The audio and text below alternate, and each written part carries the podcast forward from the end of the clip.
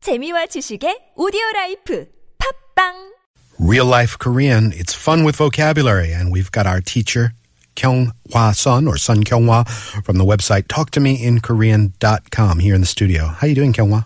Hi, Kurt. All right, what we got today?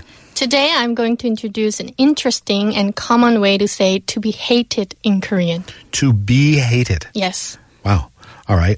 it is 미운 털이 박히다. 미운 털이 박히다. Yes. Break that down. To understand this expression, you need to know what 미운 means first. 미운 is the conjugated form used in front of a modified noun 털, and its infinitive form is 밉다. 밉다, which I understand to mean mean, right? Like you're mean. Yes, yeah, it can mean mean. And Koreans say something is mipda when it offends the eye or when they don't like its shape, appearance, or behavior. Wow. So it can be translated as ugly or to hate. That's a pretty wide ranging verb right there. Yes. That's like just painting you with a ugly brush. For example, little kids often say 아빠 미워, 엄마 미워 when they are not happy about what their parents did. In that case, 미워 means I hate you. Now you're translating it as "I hate you." Um, is it is the exact translation? Is it closer to say "oppa's being" or uh, "omma's being mean to me," or is it really "I hate you" in the same sense of like "shiroheo" or something like that? Good question. It literally means to be mean. But uh, naturally, if you translate it naturally, it means I hate you. Wow. Yeah, hate. little kids in the U.S. I, have said in moments of extreme childhood anger, "I hate you," and of course, none of the kids mean it. Yeah, your emotion is uh, involved. Okay. And if you, s- uh, but if you say 미운 something, it means ugly something. So if you say 미운 오리, it means ugly dog. Ah, okay. Yes. So that's that that story by Hans Christian Andersen is "미운 오리." Yes, 미운 오리 새끼.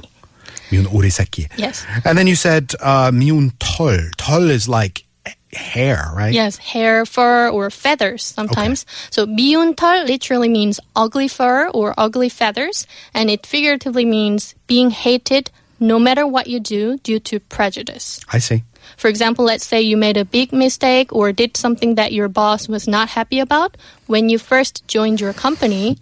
After that, if your boss is displeased with everything you do, it means you have 미운 털.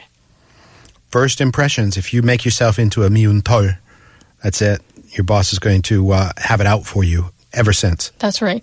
And the verb that is used with miuntal is pakida, which means to get stuck inside or to be embedded inside. So if you say miuntal이 pakida, it means ugly fur or ugly feathers are stuck inside or are embedded inside. So we learned the verb pakda. Do you remember? When we learned the expression 빼도 박도 못하다.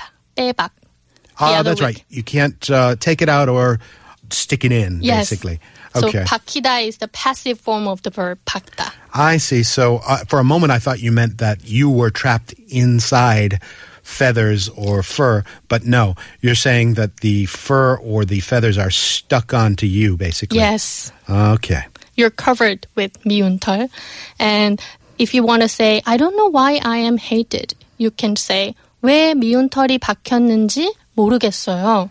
Why am I covered in this imaginary black fur or feathers? That's right. And there is a slang word that has the exact same meaning, which is 찍히다, which literally means to be stabbed or to get stamped, and figuratively means to be branded. But since it's an informal expression, you will only hear it in everyday conversations. 찍히다. Chiquita, you have been stamped, possibly with black fur, or you have been stuck with black feathers, which brand you as somebody who cannot do well for whatever reason. What an interesting and colorful expression. Kyunghwa, let's do some more tomorrow. I'll see you tomorrow.